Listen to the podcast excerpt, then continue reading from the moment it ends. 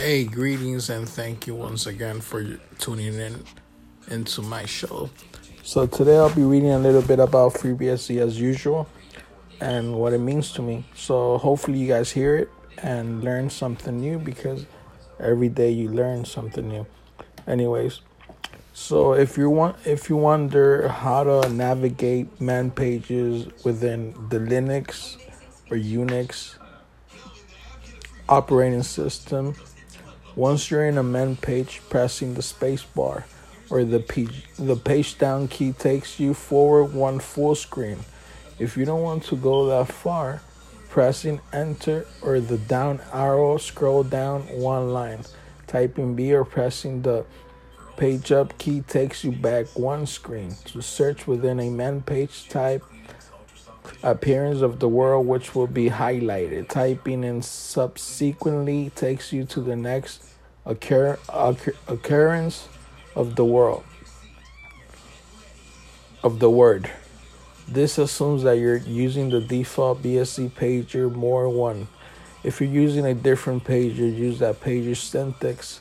Of course, if you know so much about Unix that you already set your pref- preferred default pager, you probably skip this part of this book, finding man pages. So new users often say that they'll be happy to read the man pages if they could find the right one. You can you can you you can perform basic keyboard searches on the man pages with appropriate appropriate one. And whatis one? To search any man page name or description that includes the word you specific specify, use appropriate one. To match only word only whole words, use what is for example, if you're interested in the VI command, you might try the following appropriate VI. And it will give you options of of the VI command. So moving on, this continues for a total of 581 entries, which is probably far more than you want to look at. Most of these have nothing to do with VI. However, the letter VI just appears in the name or description device driver. Device driver is a fairly common term in the manual, so that that's not surprising. On the other hand, whatis one gives you more useful results in this case. So, what is VI?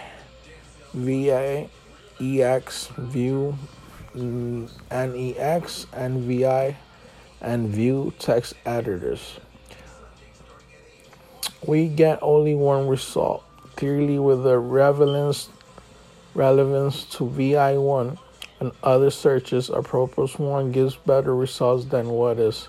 Experiment with both, and you'll quickly learn how they fit your style.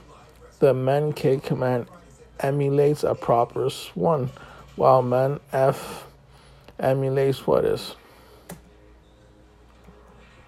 So, section numbers and men. You might find cases where a single command appears in multiple parts of the manual. For example, every man's every man section has an in, in, intro, introductory, introductory, introductory man page that explains the contents of the section. To specify a section to search for a man page, give the number immediately after the man command. So, man 3 intro. This pulls up the introduction to section 3 of the manual. I recommend you read the intro pages to each section of the manual. If you only if only to help you understand the breadth and depth of information available. Man page contents. Man pages are divided into sections while the author can put just about any heading he or she likes into man pages. Several are standard CMDOC 7 for a partial list of these headings as well as other man pages standards. Name gives the name of a program or utility. Some programs have multiple names. For example, the VI text editor is also available as EX and View. Synopsis lists lists the the pos- the possible command line option and their arguments or how a lib- library calls is accessed if if I'm already if I'm already familiar with a program but you can't remember the option I'm looking for. I find that this header is sufficient to remind me f- of what it needs. So the description contains a brief description of the program, library, or library or feature, the contents of this section. Vary widely depending on the topics as program files and lib- libraries all have very different documentations requirements. Options gives you gives a program's command line option and their effects. Bugs describe known problems with the code and can frequently save a lot of headaches. How many times have you wrestled with a computer problem only to learn that it doesn't work the way you expect? Under those circumstances, the goal of the bug section is to save your time, to save you time by describing known errors and other weirdness. Examples gives gives sample uses of the program. Many programs are very complicated, and a couple samples of how they're used clarify more than any list of options possibly can. Now we have the history shows when the command or code was added to the system and if it is not original to FreeBSD, where it was drawn from. See also tra- is tradition traditionally traditionally the last section of a man page. Remember that Unix is like a language and the system is an interrelated whole that Unix is like a language and the system is an irritated whole like duct tape. The C also links hold everything together. Which is very nice, very indeed. That's why I like FreeBSD so much because they have a lot of documentations a lot, a lot where you can go read into their websites. Um, also, the handbook is very good. Very, very good. Don't get me wrong. It's very good. I love it. So, yeah. It's very easy nowadays to install FreeBSD. So, it's not like a hardcore distribution anymore. So, yeah. So shut down the daemons and clean up after doing all the work. Some programs don't care whether they're they're unceremoniously killed when the system closes up for the night. After all, after the system goes down, any clients connected over SSH will be knocked off, and any half delivered web pages remain incomplete. Database software, however, cares very much about how it's turned off. And unceremoniously, unceremoniously killing the process will damage your data. Many other programs that manage actual data are are just as particular and if you don't let them clean up after themselves, you'll regret it.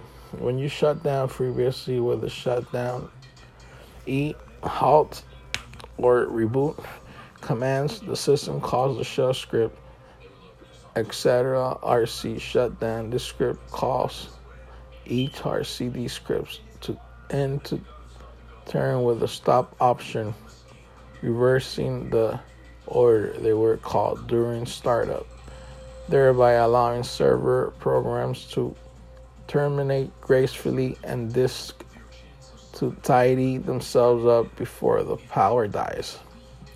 Serial consoles.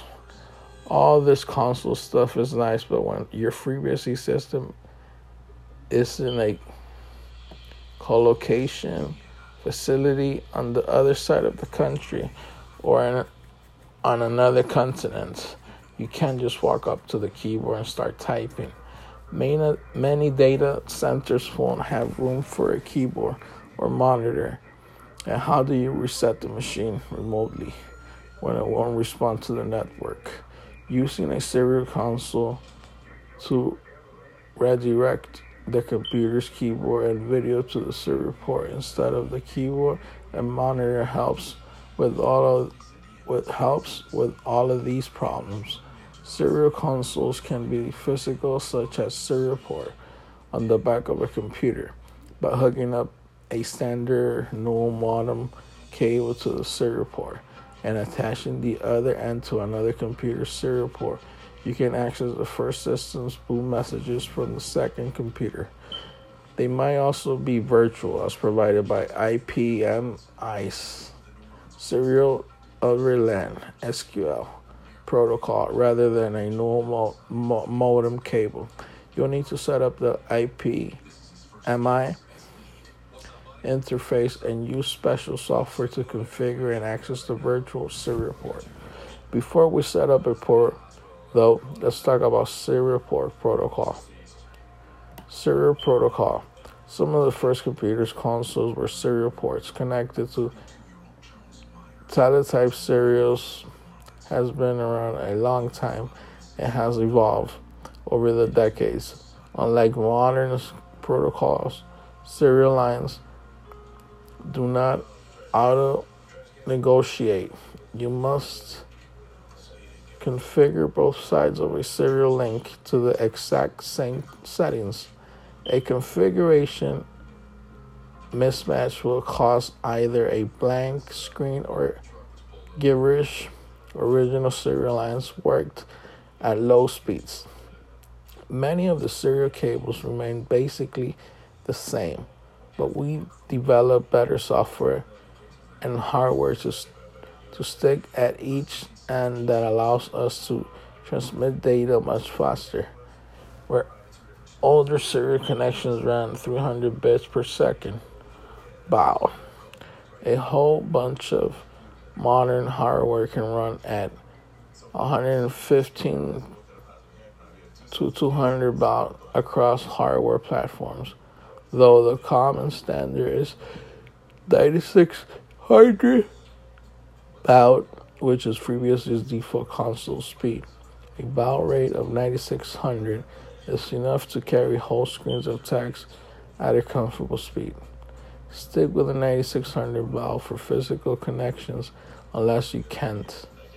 Some modern hardware doesn't support 9600 baud. Some claims to support 9600 baud, but don't. I've worked with devices hard coded to 150 to, to 200 bauds. Anything that fails or flats out refuses to do 96 baud is busted by design but we often don't control the choice of hardware, changing the serial console speed for reasons either